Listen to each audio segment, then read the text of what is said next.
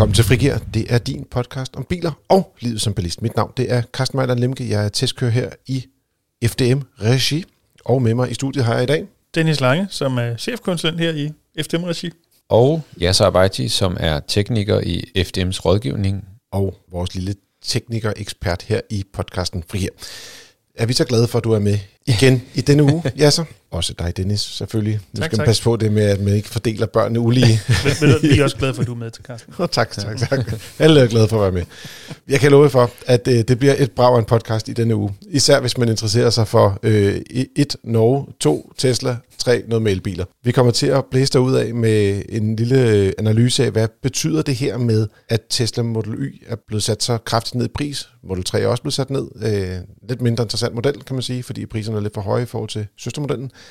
Så har vi også fået at køre i en Tesla Model S Plaid, som Dennis plejer at sige, men den hedder Plat Edition. Øh, og øh, så slutter vi som altid af med øh, lytterspørgsmål. Det er sådan, at vi har et, øh, en lille kommentar omkring Polestar. Vi talte om i sidste uge noget med, hvilket udstyr man skulle vælge. Så var der nogen, der godt lige vil byde ind med lidt øh, ekstra viden der. Der var lige en, en detalje, vi kom til at glemme lidt, tror jeg, da vi sad og snakkede om, om man skulle have forlygter eller varmepumpe. Og så har vi også fået et spørgsmål fra René, der stiller spørgsmål omkring softwareopdateringer, meget konkret på Folkevogns infotainmentsystemer, om det virker, og hvad der sker, og hvad der kommer forbedringer over tid. Alt det vender vi naturligvis tilbage til, men først så skal vi ud på vejene. Vi skal over i Dennis regi, for der er noget spændende, om end også lidt halvfarligt nyt fra Norge.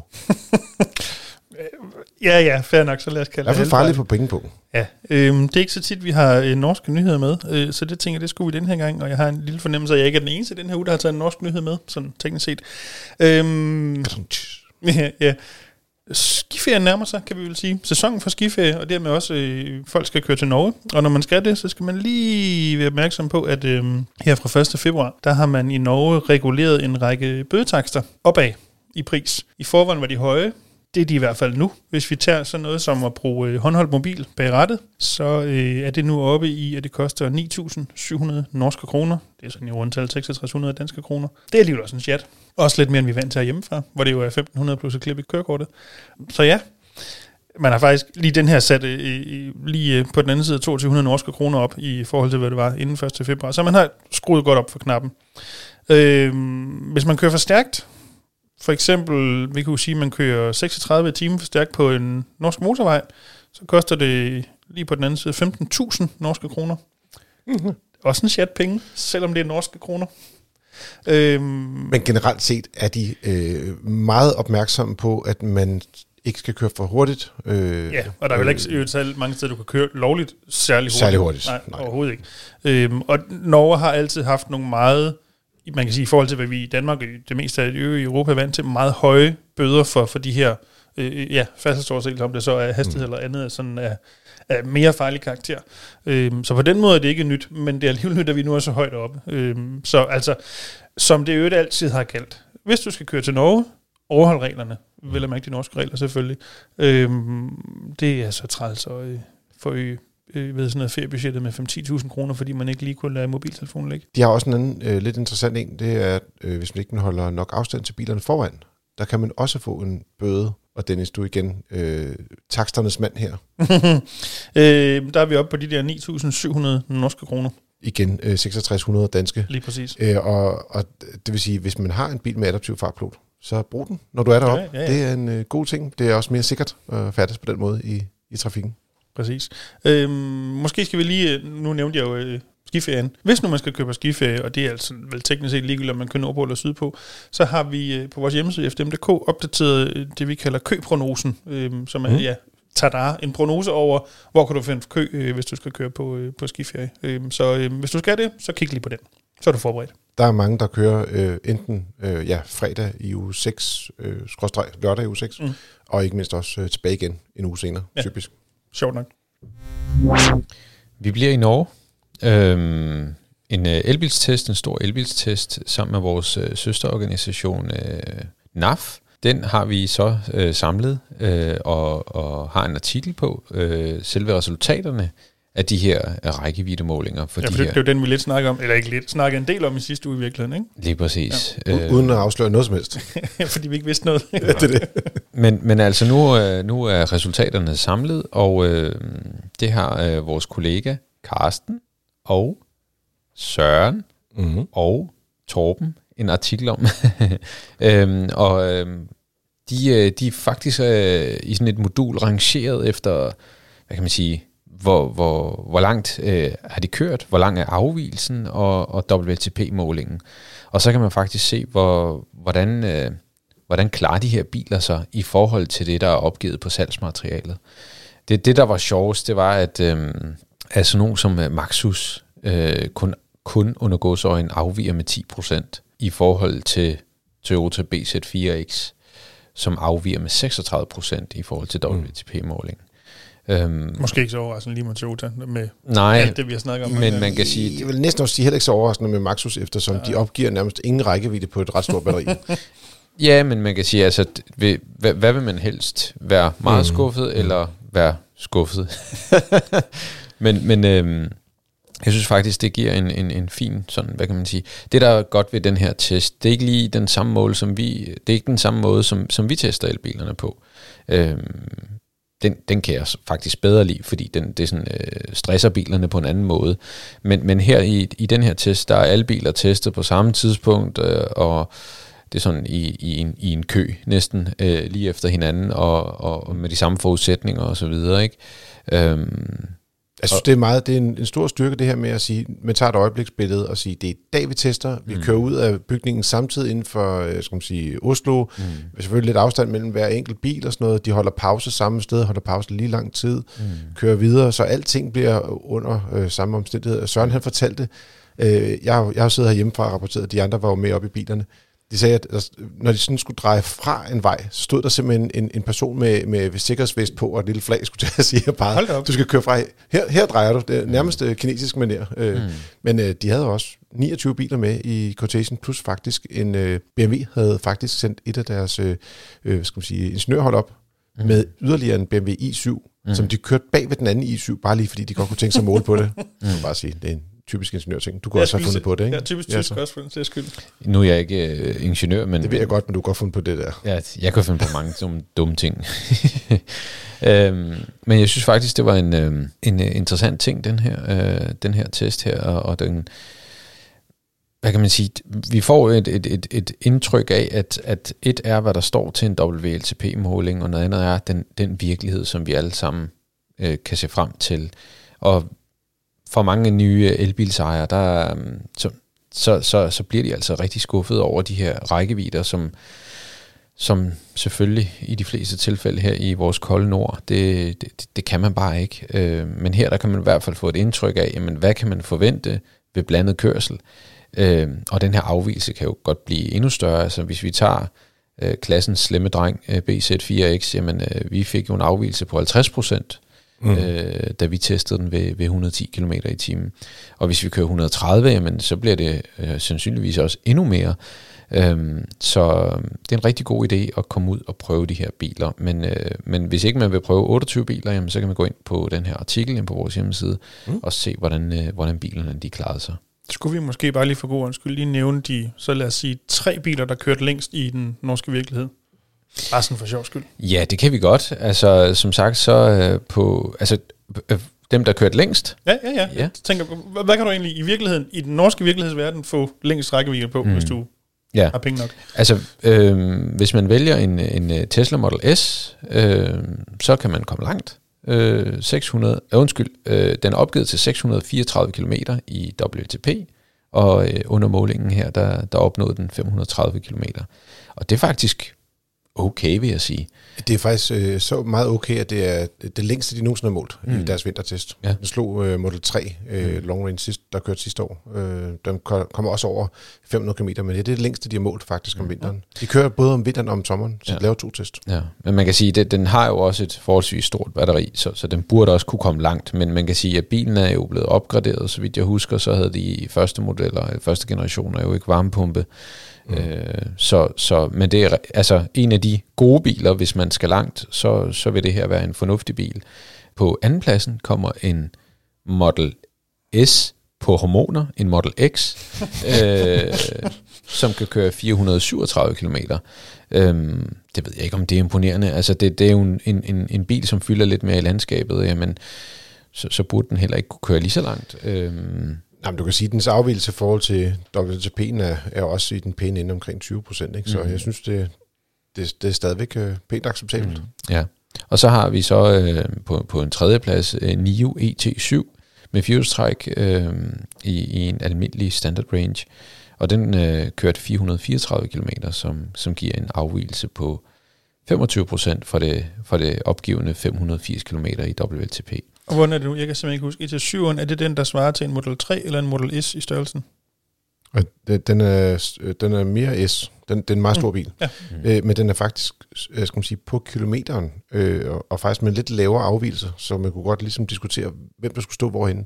Der er der også en øh, BMW i4, Mm. mm. eDrive 40, Mm. som, øh, som også kørte de der 434 km i deres måling. Men man vil sige, det, det er sådan lidt det der med, at øh, der er ikke nogen tvivl om, at øh, varmen den, øh, påvirker det, og der er også blevet foretaget nogle andre test med blandet opladning øh, af elbiler, og det vil sige, der kommer en lidt større rapport, øh, når hele det er færdigt. Vi har samlet lige her kort meget, øh, altså meget nøgternt sige, hvor langt kørte det? Det, Mm. det kan man forholde sig til. Mm. Øh, men der kommer øh, en, en større rapport, øh, når vi kommer længere hen, og når vi fået dykket ned i alle tallene, så kommer vi med endnu en, endnu en artikel om, om emnet, kan man sige.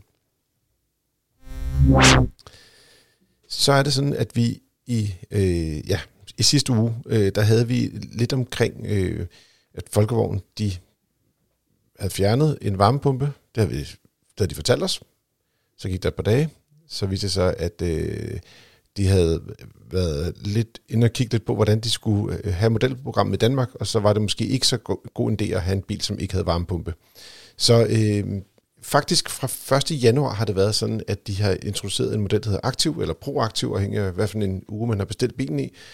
Og der var øh, ikke nogen øh, varmepumpe med. Det, var, det er noget, de har gjort for ligesom at, ja, tror jeg, få en lidt mere attraktiv pris. De har også sat noget ekstra udstyr i den. Øh, der, der er sådan noget ekstra udstyr for cirka 20.000 kroner, og prisen var sænket i forhold til, til den almindelige model. Så det var faktisk på mange måder en ret interessant bil. Så det, øh, prisen var 20.000 kroner lavere, og du havde udstyr for 20.000 kroner, så det var sådan lidt sat ned teknisk set med 40.000. Og skal lige huske, det her det var før Tesla ændrede deres priser. Mm. Bare lige for en god undskyld.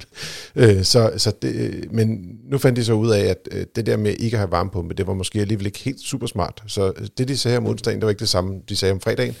Så fredag, der skrev vi en øh, ny artikel, hvor vi skrev, at nu er der altså varmepumpe i alle ID4 i Danmark, ligesom der i øvrigt også er i Skoda Enyaq og øh, den anden, skulle sige, søsterbil, øh, Audi Q4 e-tron, mm. som alle bygges på samme platform. Så selv, selv tyskere, eller i hvert fald en dansk importør, jeg ved ikke, hvem der øh, mest havde bukserne på her, øh, kan ombestemme sig. Ja, jamen jeg tror, det var sådan en, en, en kombination, øh, også for at finde ud af, hvordan man, man står i markedet, og hvad man, hvad man bør have mm. øh, i virkeligheden. Og det var, det var vi ude at kritisere øh, om onsdagen, og så om fredagen måtte vi jo så sige, okay, også øh, klap på skulderen til, at de rent faktisk får genintroduceret det, og det er uden, at der er kommet prisstigninger, skal jeg lige huske at sige. Nu er varmepumper heller ikke sådan ekstremt dyre, men de, øh, man kan ikke rigtig eftermontere dem, så det, det skal helst være der fra fabrikken af. Mm. Der var også en anden ting, der så skete den øh, fredag, det var, at øh, de genintroducerer øh, ID4 med et lille batteri. Den har været ude af markedet øh, stort set øh, fra bilen kom frem. Den var lige på til salg i et par måneder, og så pillede de den af, fordi jeg tror, det var nemmere for dem kun at bygge biler med store batterier. Men øh, de kan se, at de bliver nødt til at have en mere attraktiv indgangspris. Øh, og det vil sige, at nu kommer der en her øh, også i, den hedder så Pure Active. Øh, den koster 340.000 kroner, og øh, den har en rækkevidde på cirka 360 km. Så det er jo ikke verdens længste rækkevidde, men til gengæld er det jo så heller ikke verdens højeste pris for en elbil. For, for, for faktisk en rigtig god elbil, hvis man ikke kører så langt til hverdag i hvert fald. Så det er ret interessant. De har dog fortsat ikke, øh, skulle, jeg sige, en af de ting, der også skete 1. januar, det var, at øh, Folkevogn fjernede service- og reparationsaftalen, som ellers var en del af deres øh, priskoncept. Øh, det har de også fjernet hos øh, Skoda også. Øh, så på den måde er, er priserne mere sammenlignelige nu, end de var tidligere, hvor man hele tiden skulle kompensere for, at, at der var de her serviceaftaler på bilerne. Men det er jo trods alt en, en værdi, du samlet set har mistet i bilkøbet. Ja, ja, også når man skal sammenligne priserne før og efter 1. Mm. januar, øh, og, og det har en værdi, skal vi sige, sjovt nok, af cirka 20.000 kroner over en femårig periode, hvilket svarer til det, at øh, bilen er sat ned i pris mm. i forhold til den øh, tidligere standardpris, de men, havde på, på Men man modellen. kan godt få lov at, at, at sætte det kryds, kan man sige, ikke også? Så hvis man ønsker en service-reparationsaftale, Ja. så kan man godt sætte det kryds. Jamen, men på en eller anden måde er det måske næsten smartere nu. Altså, øh, før var det sådan, at du altid de facto fik øh, 20.000 km om året Mm. og en femårsaftale. Men nu kan du vælge at købe bilen, og så kan du tegne en serviceaftale på den øh, længde, du har lyst til at have. Mm. Så du er ikke tvunget til at tage præcis fem år og, og 100.000 km. Øh, man kan godt vælge at sige, jamen øh, vi vælger, vi kører kun 15.000 km om året. Mm. Jamen så får du en serviceaftale, der bliver billigere. Okay. Man skal bare være opmærksom på, at den her bil skal serviceres hver, hvert andet år. Mm. Øh, så, så det er ikke sådan en bil, der har, og der er ikke noget kilometerinterval på, på servicen heller. Mm. Så det er ikke sikkert, at det betyder helt så meget, som jeg vil nok øh, anbefale, når man skal snakke med forhandleren og øh, har valgt sin bil, og man er glad for øh, udstyrsniveauet og tilvalg osv., og at man lige prøver at spørge ind til, hvor mange kilometer man kan få ekstra på serviceaftalen over en periode, uden at det ligesom koster noget øh, ekstra. Men øh, det kan de svare hos forhandleren på det spørgsmål. Og så kommer vi til at tale en lille smule mere omkring det her med økonomi og elbiler.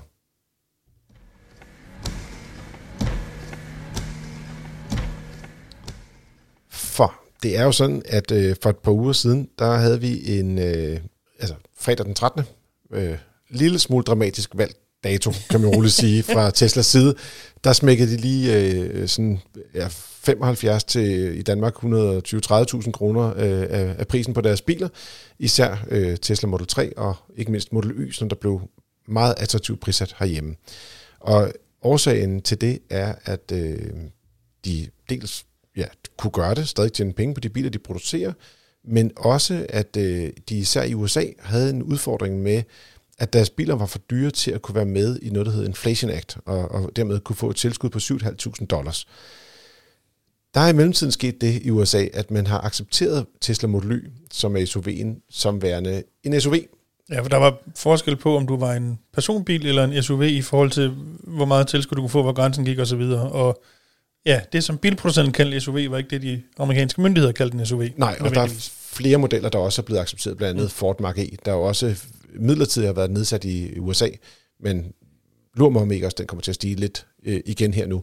Øh, det er noget i retning af, jeg mener, nu bliver lige på øh, amerikanske dollars og mange tal, men øh, jeg mener, at grænsen blev rykket fra 55.000 til 80.000 dollars, og det vil sige, det, det er jo ret store tal, øh, skal man sige, forskel, altså. Mm.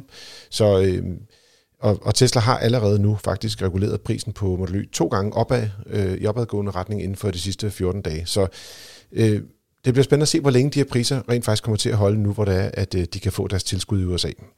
Men om ikke andet, som verden er lige nu, så har vi sat os ned og sagt, okay, hvad betyder det så, når det er, at Tesla sænker priserne så voldsomt på deres biler? 75.000 er trods alt en slags penge. Øh, ved det på basismodellen. Øh, og så har vi også kigget lidt på den, som er øh, skal man sige, den næstbilligste Tesla Model Y, som har en lidt længere rækkevidde. Og generelt set kan man sige, i forhold til før de har sænket priserne, øh, så, så er det jo selvfølgelig blevet billigere at købe en Tesla Model Y. Men hvis man kigger på biler, som minder lidt om Teslaerne, men det er svært at lave biler, så er 100% sammenlignelige, mm. øh, både med rækkevidde og udstyrsniveau, øh, så er det sådan, at øh, hvis man tager den basis Tesla Model Y, øh, så, så står den faktisk ret attraktivt, hvis man tager en total økonomisk betragtning også. Værditabet er jo ubetinget det største, øh, skal man sige, øh, ja, økonomiske post. Ja. Øh, men de bliver også en lille smule ramt hos Tesla af, at de har ret dyre forsikringer. Øh, og øh, der er det sådan, at især når du får øh, biler, der har mange hestekræfter, så bliver forsikringen ret dyre. Og Tesla, de angiver ikke øh, hestekræfter på deres biler, så de bliver beregnet ud fra, hvor mange, altså hvad effekten er på de motorer, der er i bilerne. Og når den er firehjulstrukken, så er det ikke den effekt, du rent faktisk har i bilen, men så får den opgivet et eller andet over 500 hestekræfter, selvom den måske reelt har 350. Og der må man sige, der skyder Tesla sig selv lidt i foden ved ikke at, at give data på deres biler. Eller de skyder kunderne i foden, kan man måske argumentere for. ja, det kan man så sige, fordi de, de kan jo teknisk set være ligeglade med, hvad forsikringen koster på deres biler, men et eller andet sted er det jo faktisk lidt, lidt ærgerligt, at man bliver tvunget til at købe sådan relativt dyre forsikringer. Mm. Og vi snakker, øh, at forsikringen kan være, øh, lad os sige, 3 til 5.000 kroner dyrere end konkurrenterne om året. Mm. Og det vil sige, når du så har en bil, der måske er faldet, og nu bliver det selvfølgelig lidt mange tal, men faldet 75.000 kroner i pris, så er det jo ikke hele øh, prisnedsættelsen, man kommer til at spare øh, i værditab. Men det er måske sådan i størrelseorden 5.000 kroner om året, du sparer i værditab, og du så har en, en, skal man sige, en forsikring, der måske er 3 til 4.000, 5.000 kroner dyrere end konkurrenterne, så bliver det faktisk ophævet en lille bit smule.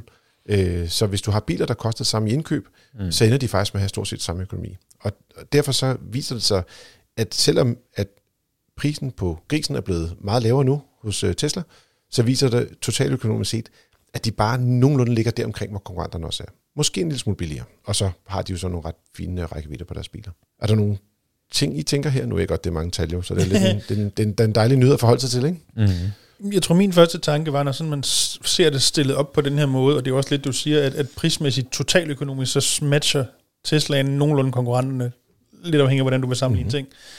Det er måske en del af forklaringen på, indtil videre, hvorfor øh, konkurrenterne ikke har dumpet priserne også. Øhm, jeg tænker, de har regnet på det også, og måske nået frem til nogenlunde samme konklusion.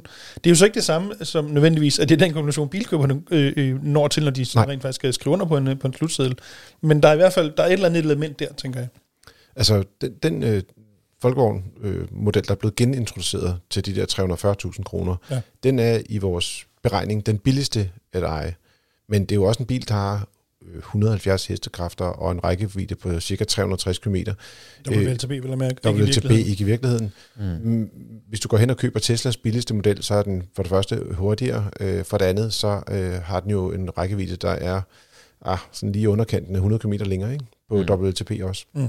Så øh, det er måske i praksis 50, 60 km længere rækkevidde, man får på den bil. Ikke? Og det kan jo godt være afgørende for, om, om bilen kan fungere for en. Øh, så er der noget udstyr, den ene har, som den anden ikke har, og øh, øh, karosseriudformningen, øh, kropsudformningen på bilen, mm. hvis man kan sige det sådan, øh, er jo også meget forskelligt. Øh, og, og nogle mennesker, øh, skal man sige, er til moderen, og nogle er til datteren, som man siger. ja, ja. Men det Det er, er, ikke sikker på, også at man siger Ude på 2022, gården. men ja, ja.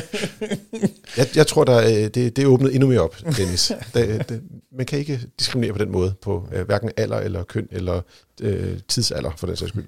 Hvad siger du? Men, men øh, altså det viser jo et eller andet sted, at, at, at ja, altså prisen er faldet på den her bil, og, men den er ikke nødvendigvis meget billigere end de andre. Og, og i forhold til den billigste og den dyreste i, den her, i det her segment, der ser det ud som om, at, at hvad er der, 700 kroner eller sådan noget, 800 kroner til forskel mellem den billigste og dyreste bil. Ja, om, om måneden. Ja, I de og- månedlige ja, ydelser, ja, ja, Ja, ja, ja. lige præcis. Så det er ikke sådan noget med, at du kan spare tusindvis af kroner nu, fordi Nej. at prisen er faldet meget. Mm. Og, og det er også sådan, altså, generelt set er det jo billigere at købe elbil. Det talte vi om for et par uger siden, da vi gennemgik øh, vores store bilbudget, og hele elbilsøkonomien er øh, generelt set meget attraktiv. Øh, men det er ikke sådan, at, det lige pludselig er blevet gratis at, at købe elbil. Der, der er trods alt øh, mange, der har været interesseret i de her Tesla Model Y, og det forstår man godt, det er nogle ret gode biler også. Øh, Altså i forhold til det her med værditab, der er der i hvert fald nogen, som har i december måned måske købt en uh, Tesla, som kan se frem til et noget større værditab end, end dem, som hvad kan Han- handler nu. handler nu. øhm, Jo, jo. og det, det giver det jo, uh, altså, men, men jeg tror bare ikke, at, at vi ser lige så voldsomme ændringer sådan fremadrettet. Øh, Nej, men det er jo også lidt det, når, når nu man kan se, at de i USA begyndt at ligesom acceptere Model Y'en som den SUV, den i så virkeligheden er. satte de prisen op. så har de justeret den med 1000 dollar i den her uge, ikke? Mhm. og sidste uge var det vist et par 100 dollar. Eller, eller. Det, var ikke, det var ikke så meget. Det var sådan en små ting, den lige, den lige, den lige blippede lidt med.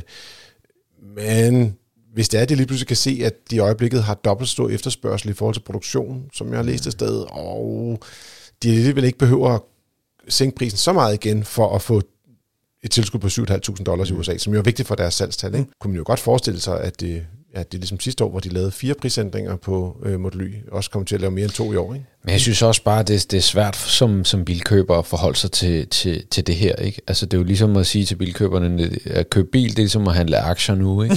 altså et eller andet sted... Øhm, der er også mange, der ligesom stiller spørgsmålstegn ved den måde at, at drive bilforretning på. Ikke? Øhm, hvor at man siger, okay, jamen for Tesla handler det om at sælge så mange biler som overhovedet muligt. Men for du og jeg, som bilejer og bilkøber, så handler det jo for, for du og jeg om at, ligesom at have en sund økonomi i vores øh, bilejerskab. Og altså, det er ikke sikkert, at, at, at den strategi, som Tesla har for at drive deres forretning, er gunstig for, for os som bilejere. Lige i dag i hvert fald, Mm. mm. skal vi ikke rigtig tale om i morgen, eller forhåbentlig også i morgen, Mm. så er det jo sådan, at de priser, der er nu på Teslaerne, de er meget attraktive Mm. i Danmark. Ikke sådan, at de er markant billigere end konkurrenterne. Det viser jo vores økonomiske beregning. Mm. Det, det er stort set samme univers. Men du får måske en bil, som du vil være mere glad for. Så hvis du nu i forvejen havde kigget på Teslaen og var egentlig interesseret i den, så vil jeg stadig sige, det er bare hug til. Mm. Altså, du, du vil godt købe den. Og man vælger øh, basismodellen, øh, eller man tager den dyre firehjulstrukne udgave, der så også har en lidt dyre forsikring, cirka et par tusind, 2-3.000 kroner dyre forsikring øh, om året. Det må være lidt op til økonomien, øh, men får også noget mere rækkevidde i den store model. Øh, men hvis ikke man står sådan virkelig har været forelsket i, i Teslaen, så, så, kan, så kan man stadig godt kigge på de andre og, sted, og, og få en, en god, fornuftig økonomi på dem. Og man kan jo sige, generelt set, så er priserne på elbiler jo steget cirka mellem 5 og 15 procent over det sidste år. Altså, fordi at alting bare er stedet, ligesom er prisen på mel og alt det andet. Ja, også. Ja. Så jeg, jeg sad faktisk lige før Tesla løftede deres, eller sænkede deres priser, så kiggede jeg faktisk på øh, samtlige priser øh, på, på de mest solgte elbiler, for at se, hvor, hvor gik det hen af. Mm. Og, og, og dem, der var, øh, sænk, sænk, eller øh, var steget mest, det var 5%, og dem, der, altså, så var der omkring 16% dem, der var steget mest. Det var en, en Mark E, som havde, de havde en kampagnemodel kørende på det tidspunkt. Ikke? Men, øh, før kampagnen var den så steget med 30 procent, så det var ret voldsomt. Ikke? Det sige, den fik også et ordentligt hug, kan jeg huske. Der blev heller ikke solgt nogen. Ja. Mm. Så det, det, det, er en, det er en bil, der har priset sig ud af markedet. Så, øh, og så er der vel også et element mere, som jo ikke sådan er super økonomisk funderet, men hvis du står og skal købe en bil, så er det jo heller ikke alle af de her modeller, du de facto kan få noget, der minder om nu. Teslaen kan du få relativt snart, nogle mm. af dem kan du få om to år det gør i virkelighedens verden også en forskel i hvert fald. Ja, det gør det. Altså, fordi der er jo især de koreanske modeller, mm. øh, Kia EV6 og, og Hyundai Ioniq 5, øh, og også øh, Audi Q4 e-tron. Det, det er de tre biler, der virkelig er, er pres på, og hvor ja. det er meget svært at få lov til at købe en bil, faktisk. Ikke? Mm. Øh, og der har Tesla i hvert fald vist, at, at de leverer bilerne øh, noget hurtigere. At de, jeg vil sige, de, lige den, den billigste variant har vi ikke rigtig set endnu øh, komme til landet, og, og skal man sige, alt, alt hvad der kommer hertil er selvfølgelig også øh, solgt, ikke?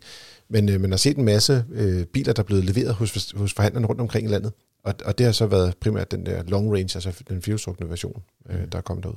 Så, men Tesla er stadig interessant, men de er ikke det store øh, slagtilbud, når man kigger på totaløkonomien, hvis det er den betragtning, man tager.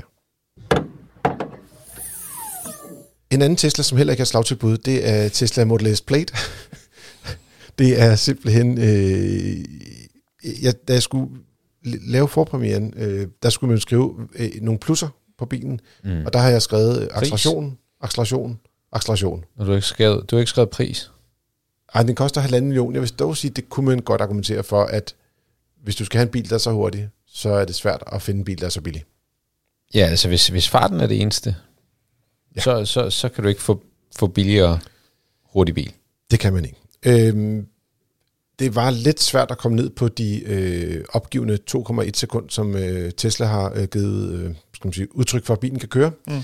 Øhm, det er lidt et problem. Øh, nu tror jeg, at lave en Dennis og sige, det er jo ikke decideret en løgn, men de angiver simpelthen accelerationstiden med det, man kalder one-foot rollout, som er en amerikansk øh, drag racing standard, men ikke en industristandard for mm. bil, biler. Øh, og der øh, siger de så, at den kan gå 0-100 på 2,1 sekund. Og det er måske så i virkeligheden 2,3 eller 2,4, fordi det tager lidt tid at komme op øh, på de første 30 cm. Øh, bilen skal lige sætte sig ned og alt det der her. Det er svært sådan lidt til, hvis jeg påstår, at min Honda kan gå fra 0 til 100 på øh, halvanden sekund, men jeg regner altså først fra 90. Mm. Ja, de regner så lidt længere nede, måske. men, men efter sådan en, en, en lille halv meter, kan den jo nok godt komme op på en 10-15 km i timen eller sådan noget. Der, der er smæk på, når mm. den starter. Øh, men hvis du har lyst til at se, hvordan det ser ud, så kan du gå ind på, på YouTube og se det derinde, eller vi har faktisk også en video på TikTok. Vi har en TikTok-kanal, hvis man ønsker at følge os derinde. Du smiler lidt, ja så. Ja. Har du set det? Ja, jeg har set det. Det, det, det, det ser meget sjovt ud. Øhm, jeg, man, man kan sige, hvis man skal beskrive det, Carsten har i videoen to øh, øh, af vores yngre kolleger med som passager, mm. og jeg tror, selvom de godt var klar over, at det kom til at gå stærkt, mm. antager jeg, for det gætter på, at du har fortalt dem, så kan man godt se, at de ikke regnede med, at det kom til at gå så stærkt. Ja. Men der er også en, en øh, altså, en ting er, når man selv styrer accelerationen, og selv ved, hvornår kommer det der jerk i i, i kroppen, ikke? Mm. Altså, mhm. hvornår bliver man sådan kastet tilbage i, i, i, i sædet. Noget andet er, når en anden gør det, ikke? Jo, jo. Og det kommer sådan helt underligt og, og, og voldsomt. Altså, det... Øhm, det er derfor, rusjebaner er så gode. Ja, lige præcis. der er nogle andre, der styrer det. Ja, ja. Og, ja. og, nå, men det er Ja, ja, lidt, det, ja, er lidt ja. det, man oplever her, ikke? Fordi altså, så efterfølgende, øh, så prøvede vi lige, skulle vi have nogle ekstra, øh, vi skal lige have det fra den her vinkel, det er det gode ved video, der man kan gøre ting flere gange, ikke?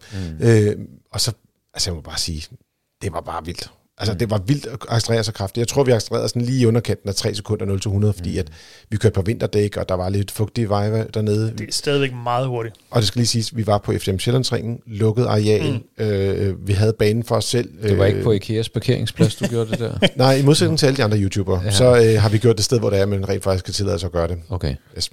Og at man må køre op til 100 km i timen, det er jo også væsentligt. Mm. Det er jo ikke alle steder, man kan accelerere op til den meget ekstreme hastighed. Mm. Øh, og jeg vil også sige, den, de fleste gange, der kom jeg op på omkring 130 stykker, fordi når du ser 100, og du slipper, så går der lige lidt tid. Mm. og den er simpelthen helt... Altså, det er, det er helt absurd, så hurtigt den er. Altså, det, man, man forstår ikke, hvor kraftigt den accelererer. Og de facto er der ingen, der er hurtigere i trafikken end en selv. Altså, den, det er den hurtigste bil, der er i trafikken. Der er ikke nogen, der kan følge med. Hvor mange gange kan man gøre det, før batteriet er dødt? Eller tomt? Oh, Flat? det er et godt spørgsmål. Øh, altså, øh, Eller, på, på ingen jeg, jeg måde... gætter på, at det tager en del strøm. Det er Måske det, jeg prøvede på at formulere. Øh, altså, det er jo heller ikke noget, du bare lige gør. Det er jo sådan, at du skal aktivere øh, sådan en, en launch mode, Mm, okay. og så skal Så det er, batteriet ikke bare, varme det op. er ikke bare at knalde øh, øh, hvad hedder det, speederen i, i gulvet. Du gør det, du går lige ind i en undermenu, så trykker på en knap, så venter du 30 minutter, mens du kører rundt og varmer batteriet op. Mm. og så kan du accelerere. Godt så. Men den brugte ikke så meget energi per gang, hvis jeg sige. Altså, det var, det var, du kunne ikke rigtig sådan 1 procent eller sådan. Så det vil sige, at, gang at hvis, hvis nu gange. du kører op på siden af en, lad os, lad os lege, at, at det var lovligt, at du kører op på siden af en og, og ligesom nikker og siger, nu, nu skal vi to race, så, Så kører han man lige ned så på Sjællandsringen og holder ved siden af hinanden. Ja, og så skal han vente i 30 minutter, før du er klar. Men jeg vil så sige, selv når den bare er i det, som bare hedder plat, øh, skal man sige, Jeg kommer til igen accelerationsmode, at insistere på plæt. Men ja, ja. det er fint, øh, så er den også hurtig. Ja, det, Men øh, vi håber, at vi får den til test igen, så kan vi lave nogle accelerationsmålinger og, og se, hvordan den rigtig klarer sig, og forhåbentlig også få nogle ordentlige dæk på. Mm. Øh, en anden øh, løgn, som det ikke hedder, øh, hvad er det, en Dennis-løgn, øh, hvad er det, det er, øh, hvad er det, øh, det er der, hvor man siger, at det er en løgn, men man siger, jeg, Jamen, jeg- jeg- jeg siger ikke, det er en løgn, men det kunne godt have været ja det. jeg er spændt på. Øh, der står simpelthen, at bilen kan køre 322 km i timen, så en lille stjerne. Tænker, hmm, okay, hvad betyder det? Mm. Nå, okay. Hvis du så vil kunne køre 322 km i timen, så skal du købe et kit til bilen, som der angiveligt koster 60.000 dollars og kan bestilles i USA. Så den reelle topfart på bilen er 280. Hvis du køber en, en, en, øh, hvad der svarer til en Model Y oveni, så kan du få lov at køre stærkt i den. Præcis. Nå, Karsten. Ja, Men Ja, det er jeg ikke... sidder også og venter på, at der er noget andet, vi skal snakke om med den her bil. Jeg tænker, um, den er hurtig, fedt. Der var nogle andre ting, du også så på videoen. Ja, øh, det der ret. Kom med det. Ja, det er sådan, at Teslaen har noget, de kalder et yoke-ret, og det minder sådan primært om, om det, man også bruger til at styre fly med, hvor der ikke, altså det er ikke rundt, det er fladt i bunden, og så går der ligesom to horn op. Er der heller ingen top? Altså, Der er ikke nogen top på, og det er faktisk helt vildt fedt, når man ligger og kører, og du har et, et, et, et display øh, henover, så, så du har fuldt udsyn til alle dine instrumenter, når du mm. ligger og kører. De første mm, time, to-tre timer, der er det det mest vanvittigt frustrerende ret at køre med. Jeg vil sige, jeg synes faktisk, de har lavet det lidt for stort. Øh, det er svært at holde. Jeg har faktisk ret store hænder i forhold til den almindelige dansker. Har målt flere gange. Bemærker du, at vi lige omkring kroppen en gang til? Ja, lige gøre? Naturligvis. Men, men jeg vil bare sige, jeg havde svært ved at holde rundt omkring rettet. Det er meget tykt, Mm. øh, og det, er- det er meget dybt. Øh, der er flere steder, øh, måder man kan holde på rettet. Øh, den, den, det er jo så faktisk næsten øh, firkantet i Ja, ja, virkeligheden, ja. ja. faktisk, for det er også fladt i toppen nemlig. Mm. Øh, og, og, og det vil sige, jeg, jeg endte faktisk med at, at synes, det var ok. Øh, men vender, med, vender sig til at, sådan at, at, at, at betjene rettet på en helt anden måde. Det er sådan lidt en eller anden øh, form for, øh, jeg tror, sådan en, en, en, en hånddans, man laver på rettet, når man, når man kører. Øh, hvor det er, normalt så har du din, du holder et sted, og så drejer man rundt, og man drejer rundt mm. og sådan noget, som man er vant til. Men her, der skal du ligesom sige, når nu skal jeg dreje til højre, så vælger jeg at, at tage min højre hånd op og lægge ovenpå på det højre horn, hvis man skal mm. kalde det sådan, og så drejer jeg ned der, og så kan du sådan, lidt afhængig af, hvordan man vej, vejforløbet er, mm. så måske tager du fat et andet sted på rettet, mens du lige holder lidt fast på det, og ellers lader du bare rettet stille og roligt glide rundt i, i svingene. Eller også så tager man fat ned i bunden og, og ligesom øh, øh, øh, øh, drejer rundt, men du drejer på noget, der er fladt. Det, det er sådan lidt mærkeligt i starten, men Altså, jeg glæder mig til, at du får den her på banen, og du skal lave undvigemanøvrer og, og så videre. Fordi det er der, hvor jeg tænker, altså det, der kan man godt komme ud i en situation, hvor at hjernen, som er vant til det runde ret, mm. ligesom ikke rigtig kan finde ud af, hvad, hvordan gør vi det her? Fordi det her, så vidt jeg har forstået, så er det her stadigvæk mekanisk styring. Det vil sige, der er forbindelse mellem ret og hjul. Mm. Og det betyder, at det kan godt være, at du har en udveksling, øh, måske, Du har en udveksling. som, øh, som måske endda også en, en lidt variabel ud, udveksling, men, Nej. men, men det er ikke ligesom altså, det her Toyotas øh, steer-by-wire. Og dermed så skal rettet rundt. Altså rettet skal rundt, før man kommer ud til fuldt styreudslag. Det vil sige, 100%. du drejer ikke bare 90 grader, og så er vi ud i fuldt styreudslag. Og Nej. det, og det er der, hvor jeg tænker, altså kommer man ud i en katastrofesituation, eller en undvigemanøvre, eller et eller andet, øh, med sådan et forholdsvis klodset ret, hvad, hvad kan man så? Det, det glæder jeg mig til at se. Jeg vil sige, der er en, Men du skal ikke være med, fornemmer jeg. Ikke på første tur, man kan godt se videoen. Lige præcis. Hvad er det, jeg kan huske, da jeg var nede til præsentationen af BMW's 5-serie i 2003, tror jeg det var, Mm. der introducerede de et variabelt øh, styretøj, Mm. hvor det var, at øh, udvekslingen øh, øh, ændrede sig. Mm. Øh, så jo, jo, jo mere du drejede, jo endnu mere drejede hjulene i Mm. Øh, og den teknologi havde været helt genial at putte i den her bil. Det har de bare ikke gjort. Altså, de har ikke variabel øh, udveksling øh, på, på rettet, sådan at du for eksempel, hvis du kører lige ud, så vil du gerne have, at øh, bil, øh, hjulene kun dreje en lille smule, fordi ellers er det ikke behageligt at køre langt. Mm. Men når du drejer meget, altså over 90 grader for eksempel, øh, så skal du have stort set fuldt styreslag. Mm. Og det er jo det, man kan lave, som du siger, Toyota gør, fordi de ikke har nogen forbindelse, Mm. mm. øh, nogen stang, men man kan jo også lave det Mekanisk. det er mekanisk jo. Ja, Altså, det er jo lykkes. Elektromekanisk kan man godt gøre det også. Præcis. Øh, og, og der synes jeg, der kunne de godt lige have offret 100 eller 200.000 ekstra, så fået et ordentligt ret i, så bilen kunne køre ordentligt.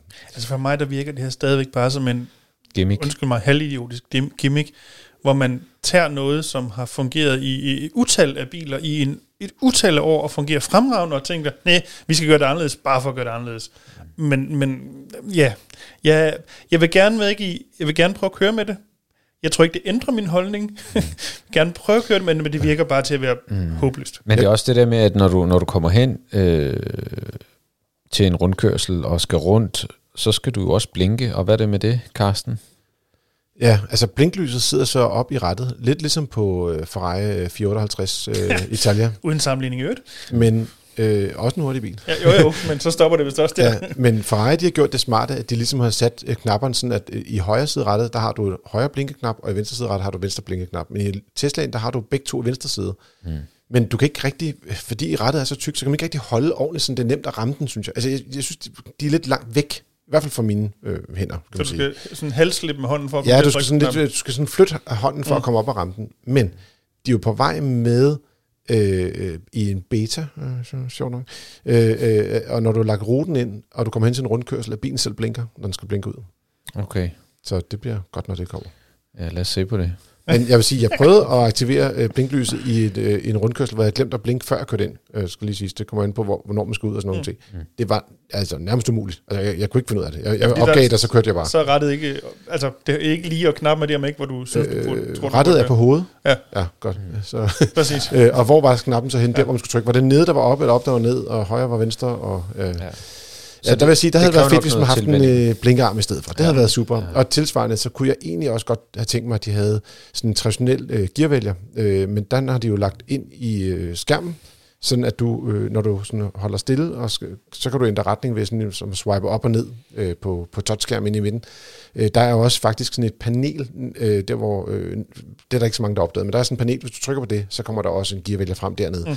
Men det, det er sådan nogle halve touchknapper, de fungerer ikke super godt. Øh, det er nemmere at bruge den der øh, swipe-løsning.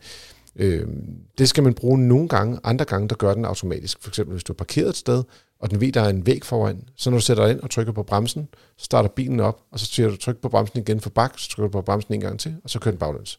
Så der er nogle ting, som faktisk er ret smart og geniale, jeg tænker, det kommer jo også til at se andre, der, der kommer til at indføre. Altså, Tesla har det med at, at gøre tingene på en underlig måde. Altså, der, der er bare nogle ting, altså lige det der, det synes jeg faktisk er genialt. Altså, Jamen, det er når, når, når, genialt. når man ved, at man er kørt ind med næsen først, jamen, øh, og, og der er noget foran bilen, det kunne, vi jo, det kunne vi jo måle på, da vi parkerede.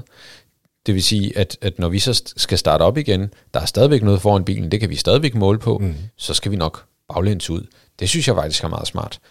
Jeg havde faktisk forventet en lille smule, at den var lidt mere intelligent. Øh, sådan at jeg bakkede øh, ud af min øh, indkørsel for eksempel. Mm. Så kommer jeg hen, så er der en hæk øh, øh, på den anden side af vejen, sjovt nok. Så jeg bakkede helt hen til hækken, så tænker jeg, nu må den da øh, vide, når jeg har trykket på bremsen, at jeg vil ændre retning. Mm. Men det kunne den ikke finde ud af. Så der manglede den lige at sige, Nå, nu, vil jeg gerne, nu, er jeg kørt, øh, nu er jeg 20 cm fra noget andet, jeg kan køre ind i. Nu vil han nok gerne den anden retning. Altså, altså den selv lige rendte den del ud af det også, men det kan være, det kommer senere. Jeg kan ikke lade være med at bevare jeg den gamle surmand igen. Være med at tænke, at jeg kan til nøds godt se det, men når du kører frem og parkerer for en mur, så fint nok, så er den selv i bakken, når du skal tilbage igen.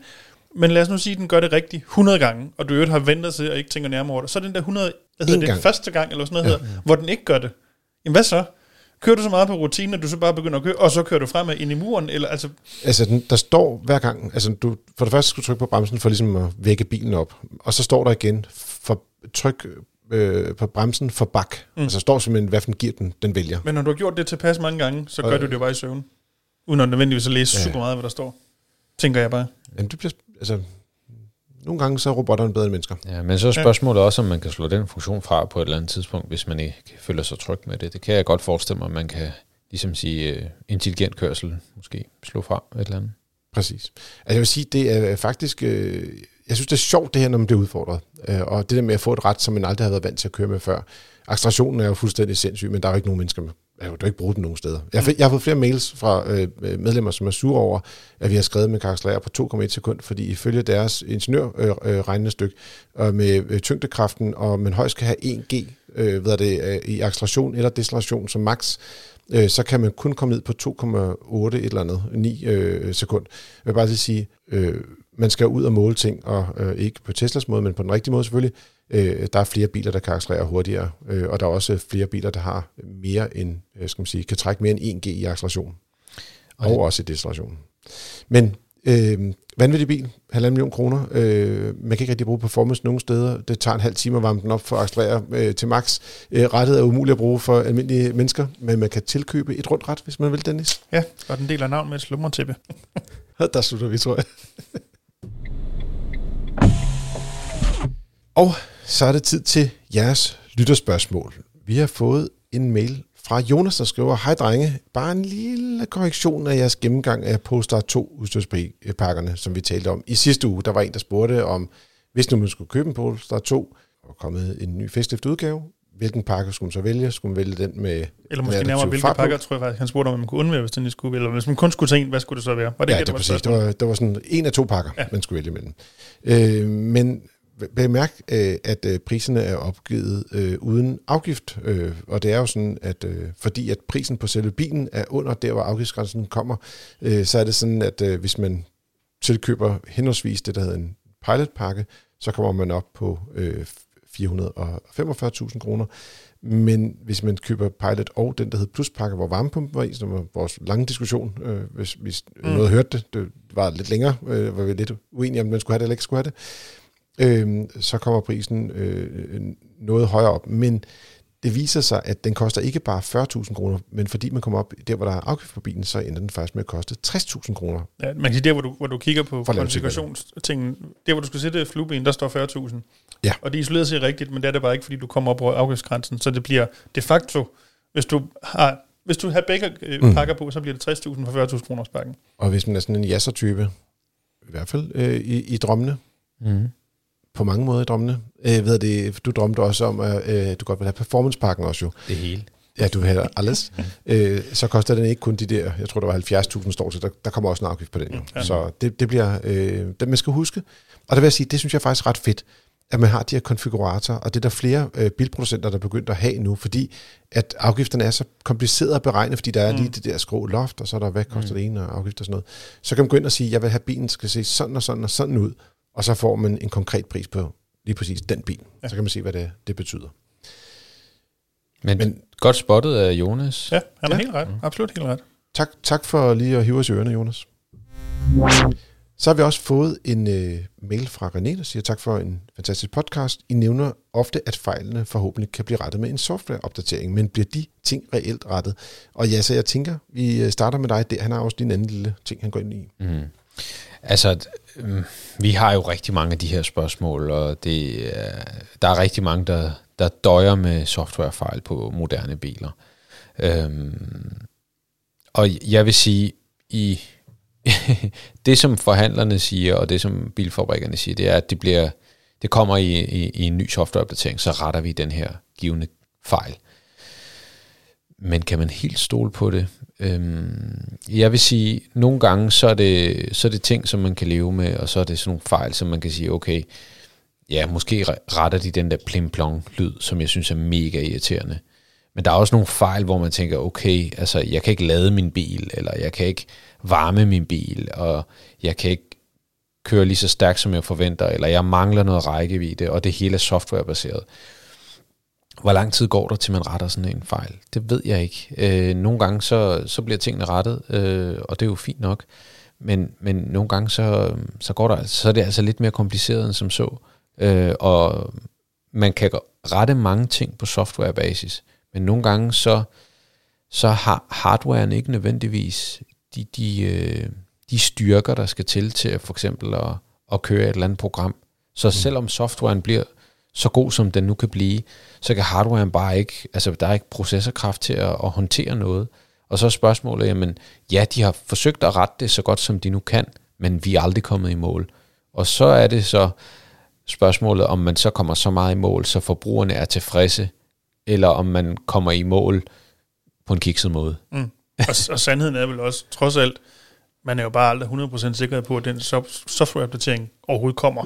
Ja, fordi hvornår kommer den? Mm. Altså når øh, vi arbejder på det, ja, men kommer det om en uge, eller kommer det om et år, eller øh, er det min model, er det mit stelnummer? Øh, hvad med, altså den, øh, man kan sige, no, det, det der man tit øh, op, oplever i, i, i den her industri, det er, at man bruger forskellige øh, leverandører reservedele for eksempel. Øh, det kunne være øh, typer forskellige hardware og sådan noget.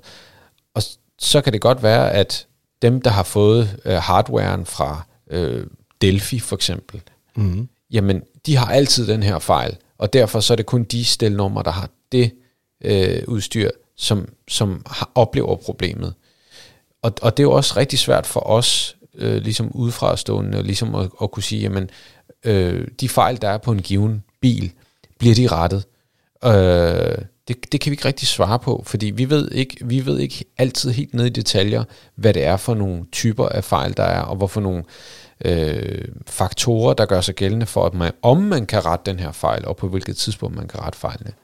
Men du har jo været ude at køre i en del ID-modeller, øh, efter, hvad kan man sige, at de, de er jo ikke op på 3.0 alle sammen. Nej, men øh, der er en del biler, hvor det er, at de har fået 3.0 software fra fødslen af. Ja. Øh, for eksempel ID5 havde ja. det, og ID Boss havde også den nyeste software. For eksempel så kunne man se, at der var kommet sådan nogle ting ind, som øh, øh, tripcomputeren er begyndt at komme op i, i instrumenthuset, så at sige. Mm. Ja, det, der skulle man jo ind før i tiden i den store skærm for at få det frem, og det var meget besværligt. Nu er jeg mm. også en, der og, og hvordan er det? Ret, ret mig lige, hvis jeg ikke lige øh, husker altså, at fortælle rigtigt, men når I siger øh, 3.0 softwaren, så er det den store softwareopdatering, som Volkswagen i en eller anden periode lovede, når den kommer, så er utrolig mange af de problemer, vi har haft med vores bil til at starte med, løst. Jamen, jeg tror, det er de oppe på 3-2 nu, faktisk. Nå, ja. Men, men det, var, det var bare lige, når I siger det, så det, ja. det er det, vi snakker om, ikke? Jamen, Sådan den, i rundetal. Den, der hedder 2-4, for at være meget nørdet, er der, hvor det er, de øh, også fysisk skifter batteriet, øh, 12 batteriet i bilen, så den rent faktisk kan lave online opdateringer, øh, og, og over the air, mm. OTA, mm. softwareopdateringer. Ja. Så det vil sige, 3 0 er den første øh, over the air soft op, softwareopdatering, som jeg har forstået mm. det. Muligvis skal man på værksted for at få lavet nogle steder. Men øh, det burde kunne lade sig gøre over the air derfra, mm. fra 2.4'erne frem, så at sige, ja. efter den. Ja. Men, men, men altså, det der, det der er Renés spørgsmål, det er jo egentlig, er VV's infotainment blevet godt nu flere år efter premieren? Det er jo det, der er hans spørgsmål. Ja, men jeg tror også, at altså bare det med, at generelt kommer softwareopdateringen til at forbedre bilerne, der må man bare sige, jeg synes, min erfaring med, med de testbiler, vi har, det er, at nogle ting bliver bedre. Mm. Øh, nogle ting, der får de ikke rettet de ting, som generer en som øh, bilejer, øh, ejer, mm. øh, og nogle ting bliver simpelthen værre. Altså Tesla har jo også, øh, de er jo nok nogle af de mest, øh, skal man sige, dem der er længst fremme i forhold til at lave øh, opdateringer direkte ind i bilerne. Mm. Øh, og nogle af tingene bliver rigtig gode, mm. øh, nogle af tingene øh, bliver dårligere, øh, og, og nogle gange så laver de sådan nogle ting, som er, øh, altså, øh, ændrer måden, de styrer det lange lys på, eller øh, adaptiv, vintage, adaptiv, far, mm. bliver nogle gange bedre, og nogle gange dårligere. Mm. Øh, så, så man kan ikke, jeg synes ikke, man så entydigt kan sige, om det bliver forbedret hver gang, men det bliver i hvert fald forandret. Mm. Ja. så, og så er det jo ikke sikkert, at, at, at det som du siger, det er det, man gik og håbet på som, som bilejer. Ja. Øh, I forhold til Folkevogns infotainmentsystem, det findes jo også blandet i en Golf 8 mm. øh, og en lang række andre produkter. Øh, det kan også være øh, ja, Seat Leon for eksempel, mm. det er jo også lidt samme platform, de kører på de to biler, ikke? men mm. jeg synes, at de stadigvæk er lidt langsomme i betjeningen. Øh, det er ikke helt så slemt, som det var i starten. Øh, det er klart blevet bedre, øh, men, men der er også nogle ting, hvor man virkelig skal ville betjene hele bilen igennem skærmen, for at man finder den der glæde ved at bruge bilen. Nu kørte jeg i en Skoda Enyaq her for nylig, mm. og der var jeg sådan helt glad for, øh, at de her for eksempel har sat styring af temperaturen op i, i selve trykskærmen, i stedet for det er sådan en panel, der ligger under trykskærmen. Mm. Øh, og sædevarmen styres også det samme sted, og det vil sige, at du faktisk kan, ved at trykke et sted på en skærm kan ændre på sædevarmen. Mm. Og det kunne man ikke, altså det kan du ikke på en ID4 for eksempel. Øh, så jeg synes, der er nogle ting, som altså, der bliver bedre her. Men jeg kan også se, at de har, de har ændret på de kommende modeller, har de ændret på skærmmenuen. Det er det, vi snakker om i ID7. Mm. Der kommer der også en helt anderledes måde at, at betjene Folkevogns mm. øh, ID-modeller. Så jeg tror, de godt er klar over, at den ikke rigtig er, er 100%. Altså jeg vil, jeg vil i hvert fald sige, at, at tag ud og prøv bilen, og hvis du kan leve med den måde, som den er på nu, så håber vi, at det bliver bedre. Men det kan, altså, de er blevet bedre øh, i rigtig mange tilfælde, øh, men hvis ikke du kan leve med den, som den er nu, så er det ikke nødvendigvis nu, du skal tage springet og vælge sådan en. Det kunne være for eksempel en brugt øh, folkevogn. Mm. Øh, så vent og se, til du kan prøve en, en version, der er opdateret, øh, og så mærke efter, om, om du så er tilfreds med det øh, slutresultat, om, om, om, om du skal tage springet. Mm. Du lytter til Frigir. Det er din podcast om biler og livet som bilist. Husk at trykke abonner i din podcast-app og anbefale os gerne til nogle af dine mange tusind venner ude på Facebook og eller andre sociale mærkelige medier. Eller i virkeligheden. Eller i virkeligheden kan man også godt gå ind til en kollega eller en ven, prikke den på skulderen og sige, har du hørt dit Frigir i den her uge? ja eller nej? Og så øh, åbne deres øh, telefon øh, med ansigtsgenkendelse, og så tryk abonner derinde.